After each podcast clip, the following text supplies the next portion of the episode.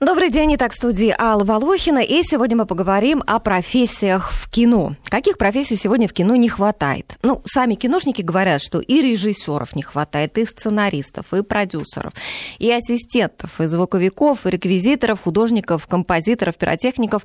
Не хватает практически всех. Вот единственное, на нехватку кого не жалуются кинопроизводители и творцы, это артисты. Большой дефицит в отрасли и людей, которые делают интереснее визуальный ряд усиливают его воздействие на зрителей с помощью спецэффектов. Это вот как раз специалисты по спецэффектам. А, делаются, делятся спецэффекты на визуальные, то есть компьютерные, и механические. Это когда делается какой-то, скажем, объект или какой-то макет, вот то, что делается вот руками. И сегодня у нас а, в гостях представители этих обоих направлений. Супервайзер студии Greenlight, а, преподаватель Scream School Дмитрий Текаяков и пластический гример студии FX ProLab Алина Назарова. Здравствуйте. Здравствуйте. Добрый день.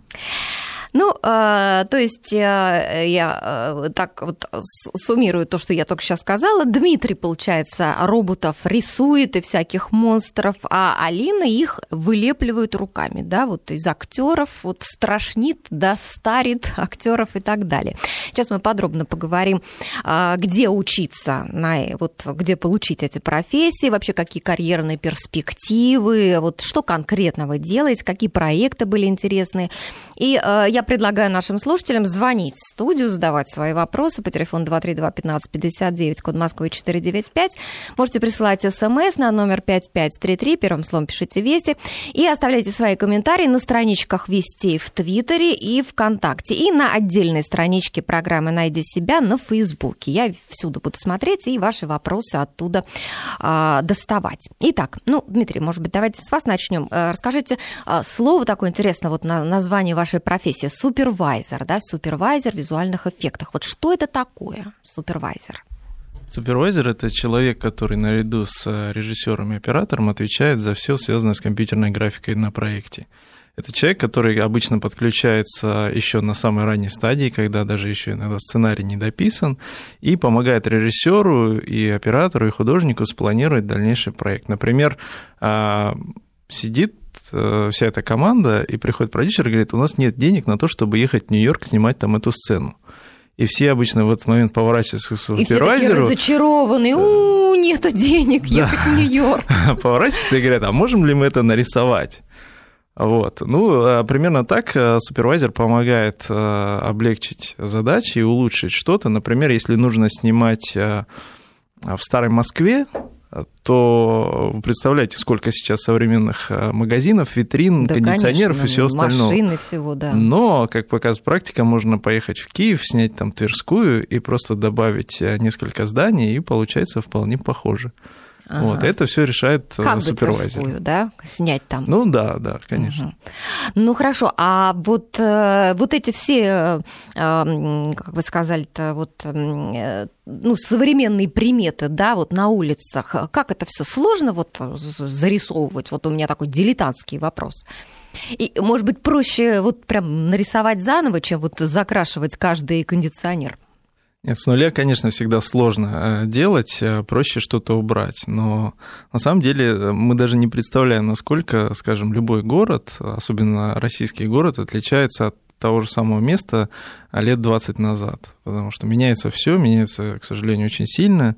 И, ну, с другой стороны, нам есть над чем работать всегда. Ну, то есть получается, что если раньше ездили, искали специальные группы, ездили, искали натуру, да, даже есть отдельная такая профессия в кино, да, а, люди, которые вот ищут какую-то интересную, красивую натуру, то сейчас получается, что и не нужно этого делать, можно, не выезжая вообще, скажем, там из Москвы, все просто нарисовать? Ну почему же нет? Эти люди прекрасно работают и помогают, но сейчас они стали советоваться. Например, частенько человек уезжает куда-то в тайгу, присылает фотографию, говорит, я нашел отличную поляну, но там шоссе проходит по фону, можем его убрать, можем мы здесь снимать? Вот, и ему в смс приходит, что да, давай, возвращайся, можем. Ну хорошо, а, я смотрела а, в интернете а, ваш мастер-класс, правда, был записан этот мастер-класс, наверное, года три назад, и сейчас, наверное, за это время уже дальше пошло развитие да, вашей отрасли. И вы там сказали, что сейчас в нашей стране всего там порядка 200 специалистов, которые могут работать на больших кинопроектах. А вот для сравнения в Канаде таких специалистов 700. То есть получается, что мы отстаем. А вообще нужно ли нам вот такое большое количество таких специалистов? Ну, э, на самом деле гораздо больше. Тогда речь шла про конкретный проект, и uh-huh. это не совсем э, верное будет сравнение. А, да, у нас, конечно же, меньше специалистов, потому что сама э, индустрия очень молодая. Если в, в той же Америке это все развивалось годами, еще со времен старых голливудских проектов, когда даже не было слова компьютер, то у нас а, есть очень большая а, брешь в поколениях, когда старые мастера, которые делали комбинированные съемки, макеты и умели все интересно сделать при помощи пленки и каких-то специальных устройств, да, они не передали свои знания и пришли молодые, которые а, были очень э, горящими глазами, но не умели это делать, и всем пришлось учиться. Но сейчас все меняется, и меняется к лучшему. Угу. Ну хорошо, ну Алина, теперь а, с вами давайте поговорим, подключайтесь к разговору. А, скажите, как у вас идет развитие? Вот насколько а, наша индустрия, вот в которой трудятся пластические гримеры, отличается, скажем, вот от западной? Отстаем мы здесь, не отстаем? Какие у нас технологии?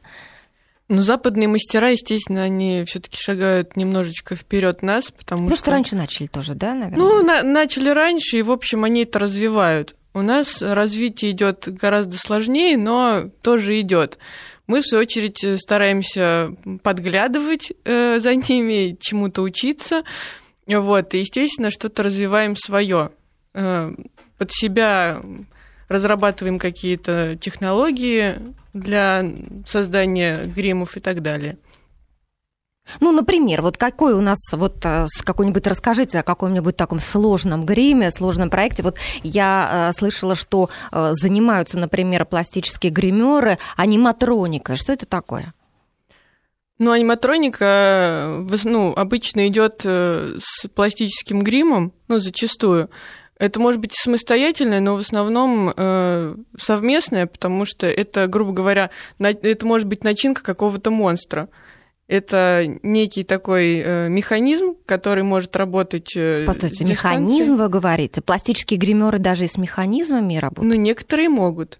Ага. То есть, ну, это тоже делится. Э, одна часть, допустим, пластических гримеров, она создает образ, да, она там создает скульптуры и, ну, все это изготавливает, а другая часть, она начинку изготавливает. То есть это такие люди, которые мыслят механически, грубо говоря. То есть они могут... Это же электронщики, это же... В некотором роде. Угу, как интересно. Хорошо, а где учатся? Вот где этой профессии можно научиться? Ну, непосредственно профессия художник там по пластическому гриму или мастер этому не учат, к сожалению. Вот, но в принципе можно, ну, это самоучки в основном. Есть всякие курсы для повышения ну, квалификации, можно это так назвать. А, либо просто кому интересно. Они идут и получают какую-то базу. Но дальше все равно сложновато ну, угу. в этом развиваться, если нету э, людей, которые вместе с тобой думают и хотят. Ну, наверное, многие учатся уже просто на проекте, да? Зачастую да. Зачастую да. Угу. Ну, а как это бывает? Вот, допустим, а, какой-то фильм. А, может ли актер сказать, вот я работал на каком-то фильме с очень хорошим гримером, давайте его позовем? Или уже вот определено, что на фильме вот работает какая-то компания, какая-то студия, вот, а, от которой гримеры здесь задействованы? Ну, обычно это обговаривается заранее актером и продюсерами. Если продюсеры заинтересованы в своих людях, то они будут, э, и они в них уверены, то они будут их, естественно, держать и не откажутся, если они, естественно, уверены в тех, кого они набрали. Если они не уверены и, допустим, доверяет актеру, то могут ну, попробовать и то, и другое, посмотреть, кто что умеет, кто что может, и уже из этого выбирать. Угу, понятно. Дмитрий, а на супервайзера где можно выучиться? Ну, к сожалению, у нас в стране этому не учат, и ага. все супервайзеры прошли определенный жизненный путь и стали ими пройдя через разные стадии производства. Ну хорошо, а допустим, вот откуда люди к вам приходят? Из каких-то отраслей, сфер деятельности? А, как правило, люди, которые занимаются компьютерной графикой, либо имеют какое-то художественное образование, либо просто от природы талант, и э, частенько приходят э, специалисты ну так скажем, а, любящие э, все, что связано с компьютерами, да, которые легко овладевают технологиями, программами, плюс есть задачи, которые решаются при помощи физики и математики. Например, тоже поведение воды или жидкости или огня, или, скажем, снега. Вот э, недавно был диснеевский фильм э, «Холодное сердце», там была написана специальная система, которая делала падающий снег, и там без него позволяла лепить снежки и все такое. Угу. Ну, то есть опять получается, что и снега сейчас ждать не надо, да, не нужно, как в девчаток, помните, они там вот этот весь снег, который они снимали там чуть ли не летом, да, и вот этот весь снег они там просто наваливали там. Это все сейчас не используется, вот. А, бывает, а, вот мы в прошлом году делали рекламу, которая была посвящена зимним Олимпийским играм, снимали ее летом, и потом меняли все и делали вокруг зиму. Так тоже бывает, потому что, ну, вот в том случае нельзя было ждать зимы, нужно было все снимать срочно. Что знают в мире о российских супервайзерах? Вообще что-нибудь имеют какое-то представление? Как-то работаем ли, работаете ли вы на каких-то, может быть, совместных проектах? Или, может быть, приглашают делать э, какие-то э, проекты западные? Да, а, первым большим проектом, а, в котором а, участвовали специалисты, ну не только супервайзеры, конечно, очень много специалистов по компьютерной графике, был фильм «Особо опасен» Тимура Бекмамбетова. И это был большой шаг в, в голливудский мир. Потом были другие проекты. Например, мы несколько лет назад делали полностью компьютерную графику к фильму «Шаг вперед 4», американскому э, про танцы. И э, разные другие фильмы тоже периодически либо их часть, либо целиком фильм делается в России. Хотя, конечно, есть э, очень большая конкуренция со стороны той же Канады или азиатских стран, поэтому здесь непросто все. Ага, ну вот давайте подробнее поговорим о конкуренции. Давайте поговорим и о конкуренции внутри страны, есть ли она между нашими специалистами, и о конкуренции с иностранными специалистами. Конечно, сейчас в России достаточно много студий компьютерной графики, и э, их количество только растет, какие-то специалисты дорастают до определенного уровня, открывают свои студии и так далее, и так далее. А в мире с тех пор, как э, индустрия стала развиваться, раньше это все было сосредоточено в Калифорнии, сейчас канадское правительство сделало огромные налоговые вычеты, и большая часть американских компаний переехала туда. Там все говорят по-английски, туда лететь пару часов.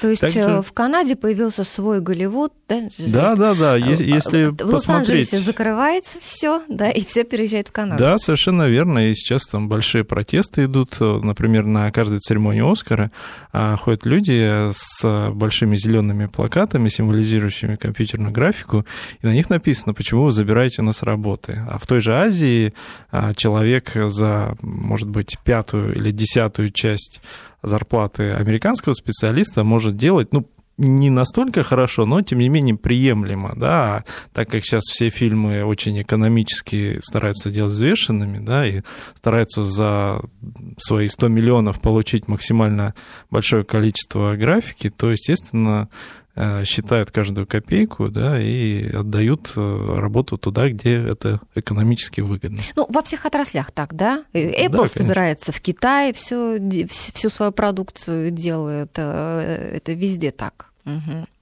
А, ну хорошо.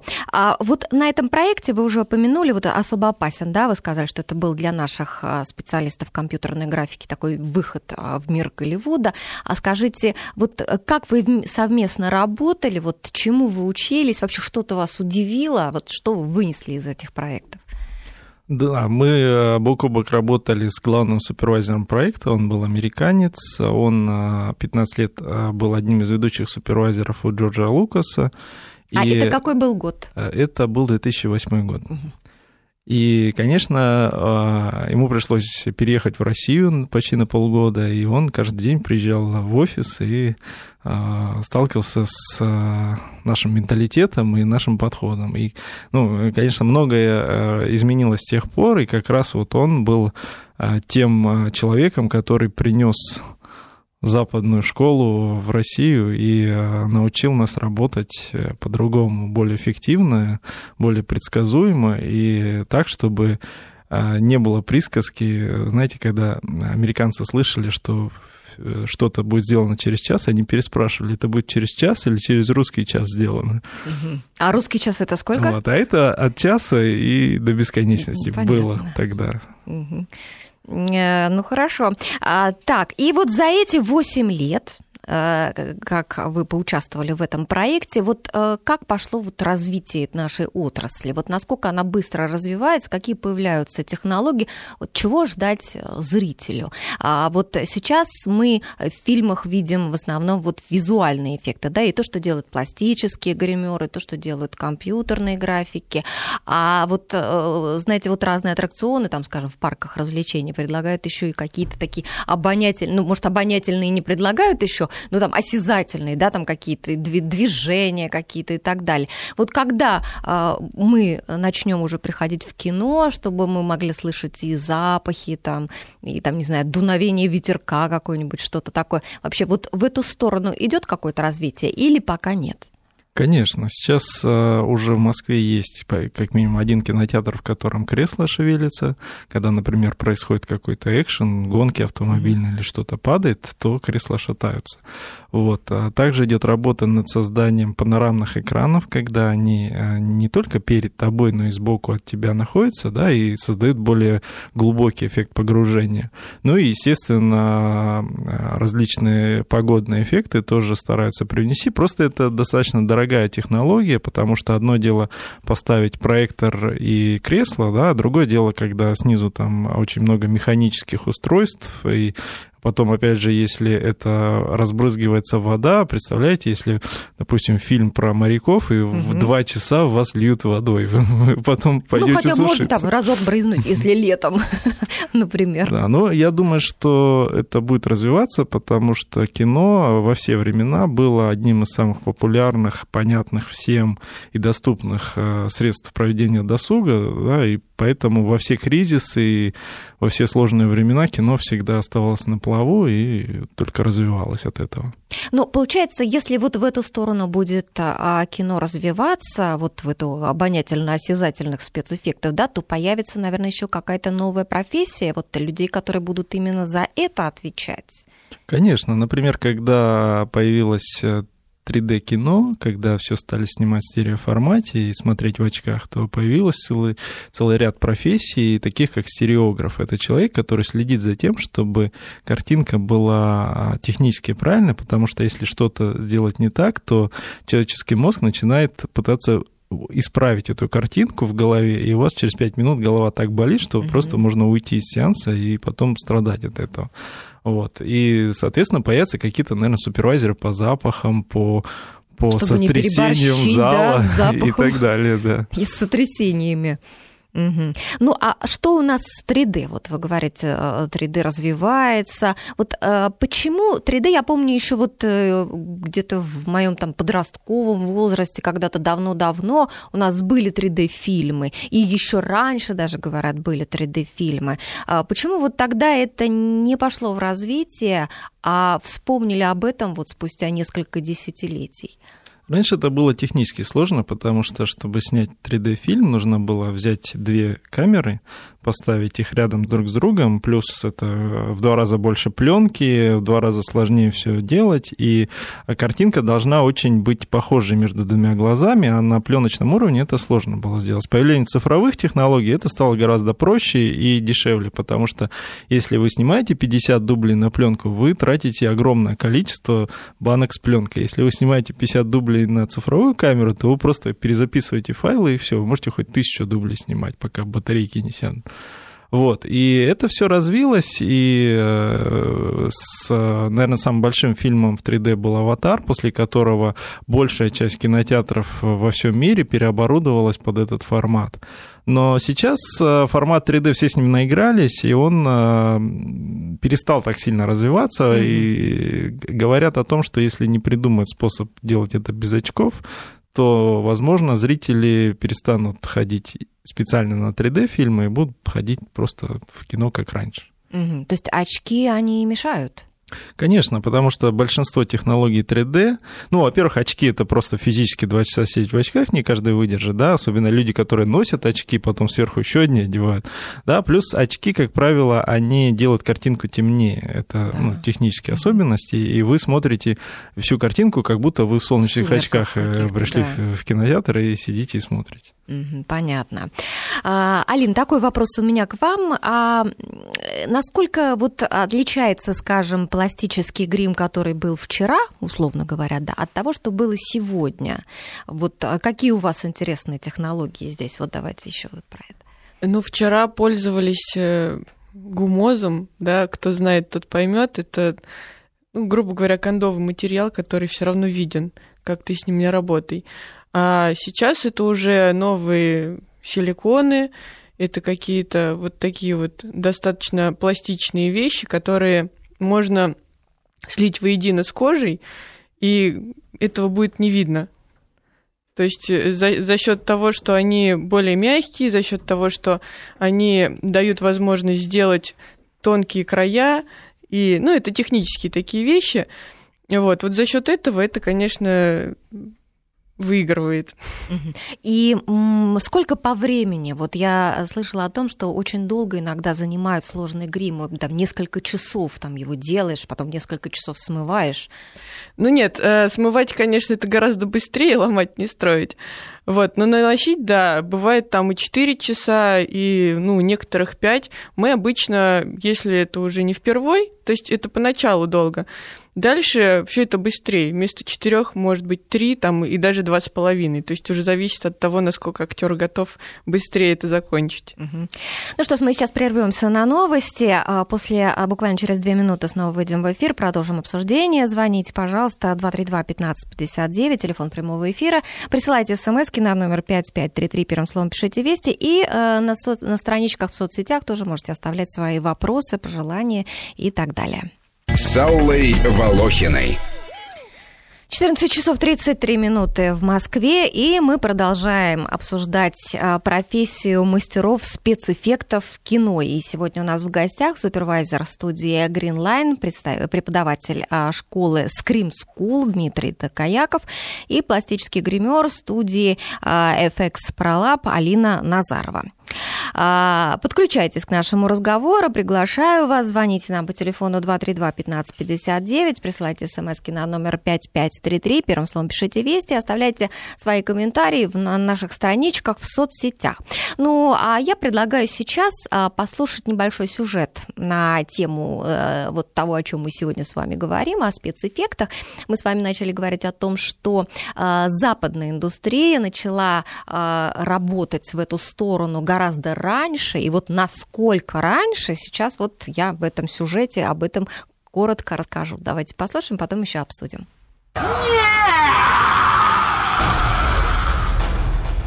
Невероятно опасные трюки, когда герой прыгает через пропасть, выпадает из вертолета, кидается в пламя, выскакивает из здания за секунду до его взрыва и разрушения, сегодня сплошь нарисованная видимость. И горы, и небоскребы, и удивительные миры, как в «Аватаре», и даже рябь на воде, и костер, на котором герой варит уху.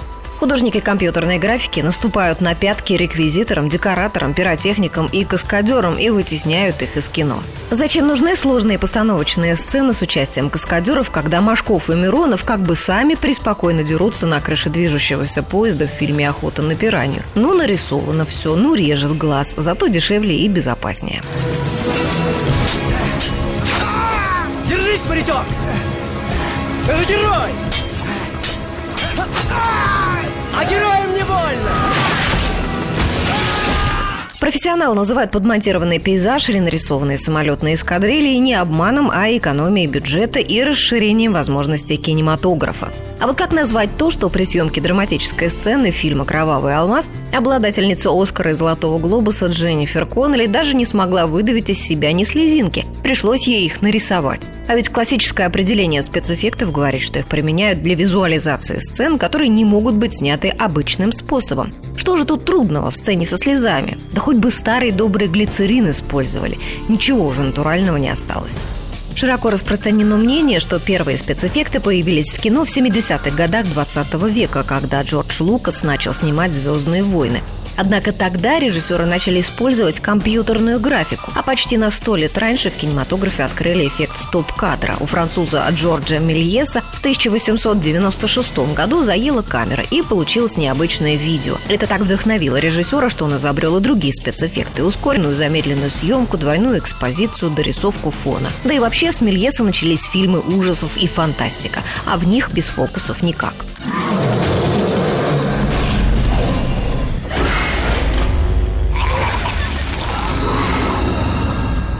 Сегодня спецэффекты в кино разделяют условно на две группы – визуальные и механические. Первыми занимаются супервайзеры компьютерной графики, а вторыми – пиротехники и специалисты по пластическому гриму. У кого есть шанс стать мастером по визуальным эффектам? Супервайзеру Фолкеру Энгелу, обладателю Оскара за спецэффекты в фильме «День независимости», в 6 лет родители подарили кинопроектор. Он отсматривал фильмы и мультики по кадровые задом наперед. Когда изучил досконально все приемы, в 15 лет снял свой первый фильм. А когда ему исполнилось 23, режиссер картины «Луна-44» Роланд Эмерих сказал, когда я увидел Фулкера, нарезающего 500-сантиметровых кусочков проволоки для научно-фантастического фильма, который он снимал один, я понял, что он достаточно безумен, чтобы работать с нами.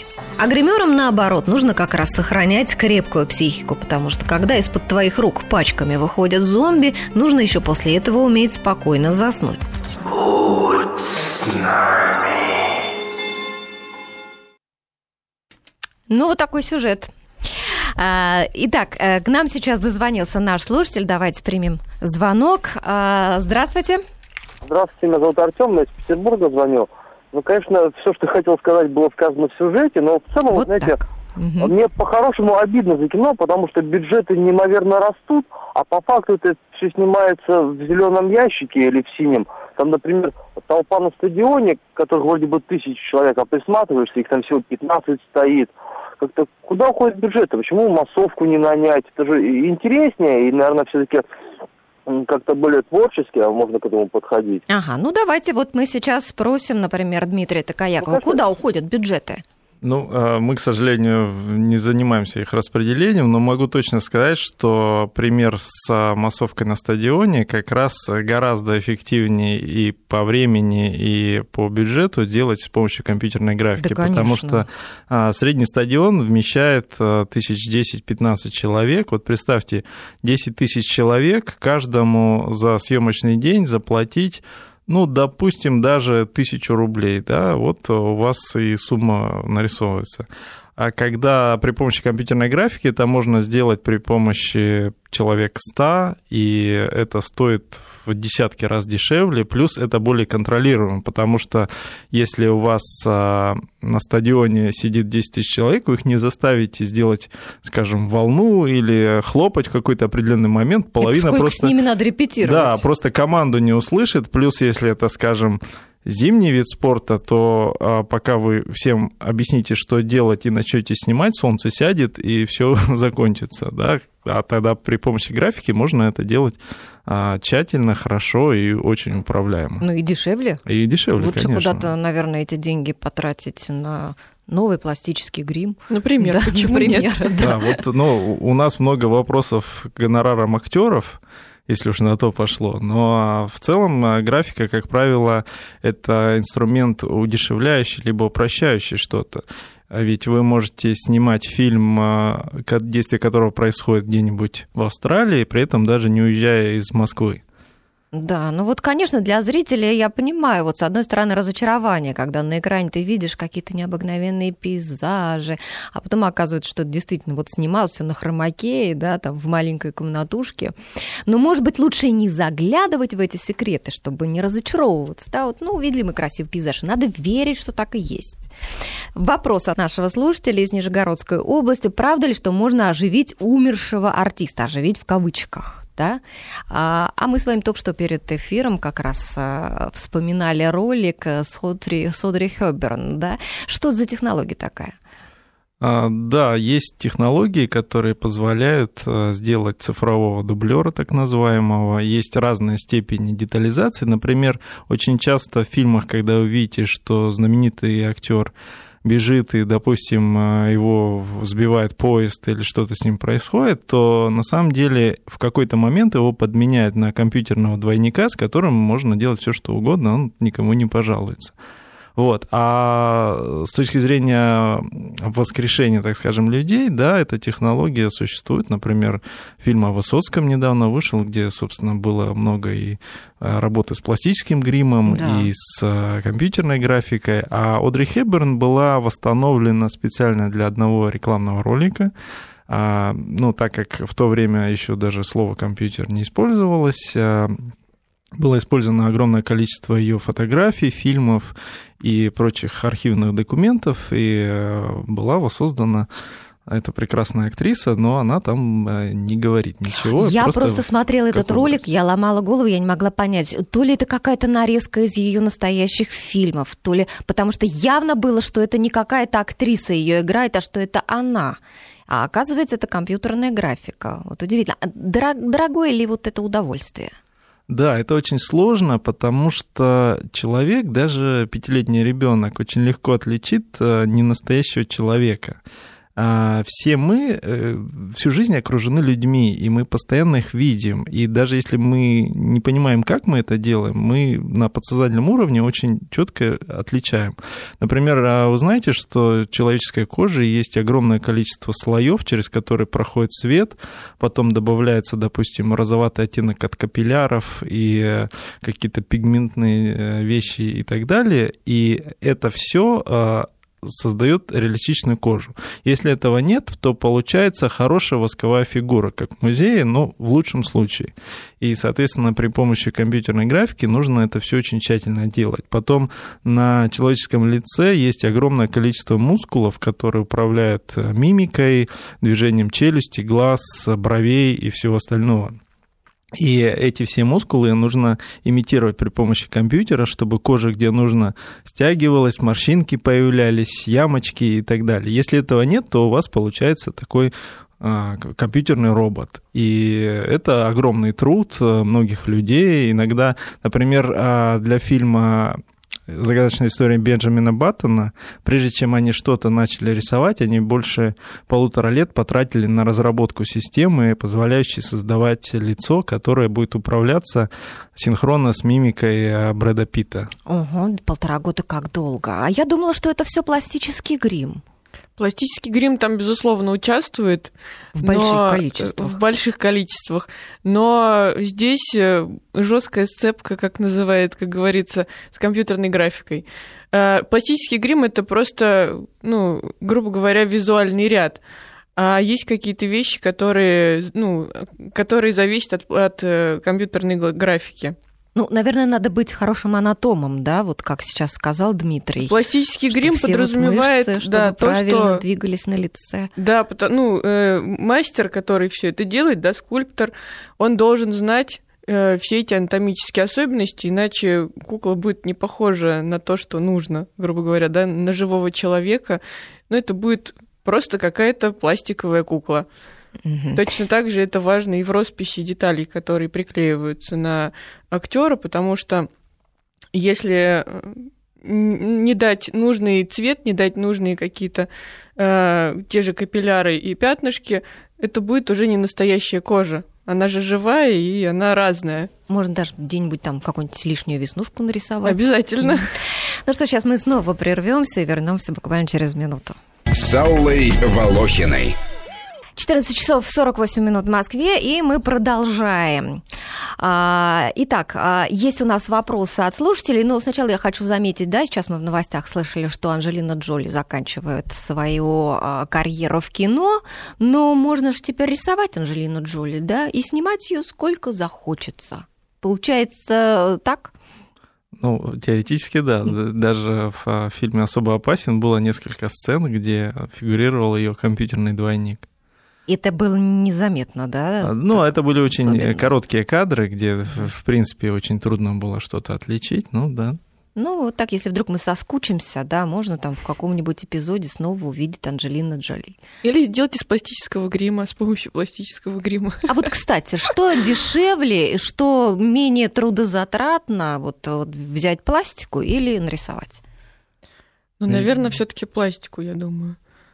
Да, конечно. Согласна? Ну, во-первых, э, здесь э, не нужно вот этих лет разработки, да, здесь нужно просто качественно сделать грим. Плюс, если, скажем, это длинная сцена, где герой что-то долго говорит, и там и крупные планы, и мимика, и все остальное, то, конечно, это э, проще делать вживую.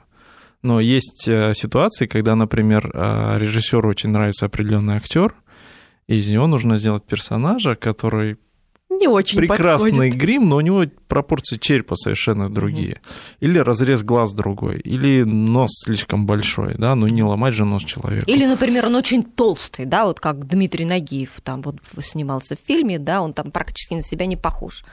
Но тело, кстати, пересадить легче, чем э, лицо заменить. Угу. И даже бывают э, ситуации, когда э, снимается каскадер, и потом при помощи компьютерной графики ему либо э, пересаживают голову, либо лицо от актера, чтобы в каком-то небольшом кадре мы видели, что ой, надо же, он какой смелый, все сам делает. А вот, э, например, э, бывают еще такие, знаете, вот откровенные съемки в кино, да, угу. и не все актеры соглашаются на них. Вот а, каким-то образом вот задействуется у нас в кино компьютерная графика? Были какие-то случаи? Да, мы делали несколько проектов, где актриса отказалась э, полностью обнажаться в кадре, а режиссер хотел именно так это показать, поэтому она снималась в специальном телесном белье, и потом при помощи графики мы его удаляли и делали так, что там все натуральным. А сейчас в прокат вышел один фильм, где есть э, короткий кадр, в котором а, актрисе а, пришлось при помощи компьютерной графики делать э, один достаточно интимный момент, э, связанный всех с... заинтриговали. Связанный с э, интимной стрижкой, извиняюсь. Ага, вот. бикини, и, да, а, зона бикини, да, так да. Называемая. И а, там использовалась такая накладка, которая психологически актрисе позволяла не чувствовать себя обнаженной, и потом эту накладку при помощи графики мы сделали, как будто там все на самом деле. У нас даже были жаркие споры по поводу того, кому достанется эта работа. А, все рвались? Компанию. Да, конечно, ну, парни. Понятно. Вопрос от наших слушателей. А, приведите, пожалуйста, примеры идеальных работ а, вот в своих специализациях. Мне кажется, Бенджамин Баттон сделан очень хорошо но это опять же за рубежом. Да, у нас. У нас э, это сложно, потому что это все равно идет работа совместная с компьютерной графикой, все равно приходится что-то там подчищать и так далее. Вот, а вот но... я видела вашу работу, э, э, фильм, по-моему, «Остров», э, где Александр Домогаров держал... Это не «Остров», это не остров? картина «Царь» ага. Лунгина. Да, но это была Держал сделана голову, копия головы. напоминающую, да-да-да. Но актера Мы, Алексея поскольку, поскольку, да, э, очень самокритичны, понятное дело, что мы думаем, что можно было лучше. Но в любом случае мы растем, вот, и стараемся как-то удивлять и зрителей, и себя. Вот, но э, мне кажется, что из наших, вот из последних, поддубный сделан хорошо. Опять же, благодаря ребятам там наша работа тоже выглядит а хорошо. А что там делали пластики? А, делали... Там как-то все так натурально, я даже ничего не заметила. Вот. А, а что там было? Ну, там делали тонкие накладки, немножечко состаривали, ну и, так далее. То, что... Пореченково Да, Пореченково. Угу. Вот. Там, конечно, это уже из последних новые технологии, которые нами были переняты, и что-то мы развиваем, конечно же, стараемся. Ага. Новые добавки там и все такое прочее. А у вас, Дмитрий, какие идеальные работы? Ну, э, я, честно говоря, э, ни одним своим проектом до конца не бывает доволен. Ну, так всегда бывает да, с настоящими но... творческими людьми. С другой стороны, э, я знаю одного человека, который еще хуже меня в этом. Это ну, Андрей Звягинцев, скажет. наш известный в смысле, режиссер. В смысле самокопания хуже Да, вас. и ага. несмотря на то, что у Андрея в каждом его фильме, а так получилось, что все фильмы мы делаем вместе, у него там буквально пара кадров с компьютерной графикой фигурирует. Обычно это какой-то труп, да, который, ну, там, актер, естественно, дышит, например, а Константин Лавроненко как в фильме «Возвращение», когда он тонул в лодке, да, его реально топили, mm-hmm. и у него инстинктивно дергались глаза, а плюс было видно дыхание, и чуть-чуть там тоже э, губы отыгрывали. Нужно было его заморозить, потому что по сюжету он был уже мертвым.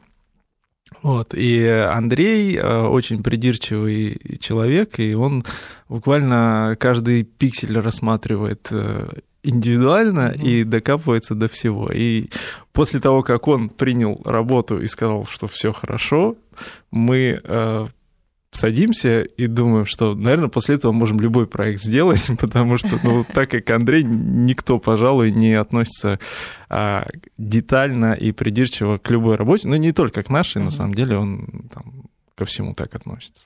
Вопрос еще от нашего слушателя. А вот скажите, а способствует ли появление компьютерных технологий отмиранию классических технологий кино? И я бы даже еще здесь добавила и каких-то профессий кино. Да, а, раньше многое снималось при помощи макетов. Да, если нужно было снять, скажем, крушение поезда, то делали небольшой такой поезд, э, ну, он размером был с, с игрушечный, наверное. И его крушили. Но проблема в том, что маленький поезд, он никогда не будет так деформироваться, его нельзя показать в замедленном кадре, как он там весь лопается аккуратно. Вот. А, эта индустрия практически сейчас ушла, ну, хотя тот же Кристофер Нолан в фильме «Начало», там есть кадр со взрывом снежной крепости, он все это потребовал сделать вживую, ну, просто потому, что у него подход такой, он любит все вживую делать. Вот. Также профессия каскадера все чаще заменяется графикой, угу. потому что там, где есть опасный для жизни трюк, э, любой продюсер сто раз подумает, прежде чем идти на такой риск, потому что ну, это живой человек, э, плюс если, скажем, это автомобиль или автобус с людьми, который должен в кадре перевернуться, разорваться на части, да, что-то угу. такое произойти, то, естественно, последнее, что рассматривает, это давайте мы все попробуем, обмажемся там защитным гелем и сделаем это вживую. Вот. А, как правило, есть э, каждом таком трюке тонкий момент подмены, когда, например, вход в какой-то автомобильный трюк делается вживую, потому что достаточно сложно сделать реалистичный автомобиль. Сам момент какое-то крушение эффектного делается графикой, а потом машина, которая уже дальше летит и кувыркается, она все еще настоящая. И потом из нее, допустим, а, выбегает дублер, и дальше сцена продолжается. Ну, то есть это всегда определенный баланс, но таким образом а, при помощи компьютерной графики можно спасти здоровье и даже жизнь человеку. А вот еще мой коллега, оператор а, телевизионный, волнуется, пишет вопрос, задает. А профессия оператора комбинированных съемок тоже умирает? А, нет, я бы так не сказал, она скорее эволюционирует, потому что сейчас на больших проектах э, с большим количеством компьютерной графики, как правило, снимают две съемочные группы. Одна группа основная снимает актерские сцены и всю драматургию, а вторая группа, как правило, занимается всеми а, сценами со спецэффектами, трюками и, допустим, какими-то аэросъемками или подводными съемками. И уж там нужно быть хорошим специалистом в своем деле, потому что оператор, который снимает э, прекрасные поцелуи, далеко не всегда умеет снимать э, разбивающиеся машины. Экшены. Да, и на этом надо специализироваться, нужно использовать, вот знаете, сейчас есть огромное количество разных маленьких камер, которые можно во все возможные места закрепить, да, вот этим тоже нужно уметь пользоваться и из этого делать более интересную, более живую историю. Ну скажите, а как вообще продюсеры, те, от кого зависит видят финансы, а, относятся вот к предложениям сделать какие-то спецэффекты? Хоть неохотно. Пласт... Неохотно, да? Но не всегда Почему? охотно. Это же ведь экономит деньги. Они они просто, наверное, не очень уверены в этом и побаиваются пока еще, к сожалению. Вот. Удастся фокус или не удастся фокус в этом смысле? Ну, видимо, да. Видимо, да. Вот, но сейчас уже посмелее, раньше было совсем какой-то был момент, когда было очень сложно, и на это не шли. То есть только какие-то экспериментаторы на это соглашались и пробовали. А что же они предпочитали вот работу каскадеров или, или, или просто вот такое реалистичное, вот простые формы? Реалистичное, может быть, где-то компьютером, но понимали, что это дороже. Вот. Но, в принципе, сейчас дело идет в гору. К сожалению, с операторами есть некие трудности, потому что не каждый оператор умеет правильно снять пластический грим, чтобы в дальнейшем это было ну, менее заметный, ну и чтобы ребятам меньше работы было. Ну что же, большое спасибо вам, друзья, что вы пришли сегодня. Напоминаю, что в гостях у нас был супервайзер визуальных эффектов Дмитрий Докаяков и пластический гример Алина Назарова. Программа вела Алла Волохин. Надеюсь, всем было интересно. Слушайте нас в следующее воскресенье в 14 часов. Тоже будет очень здорово.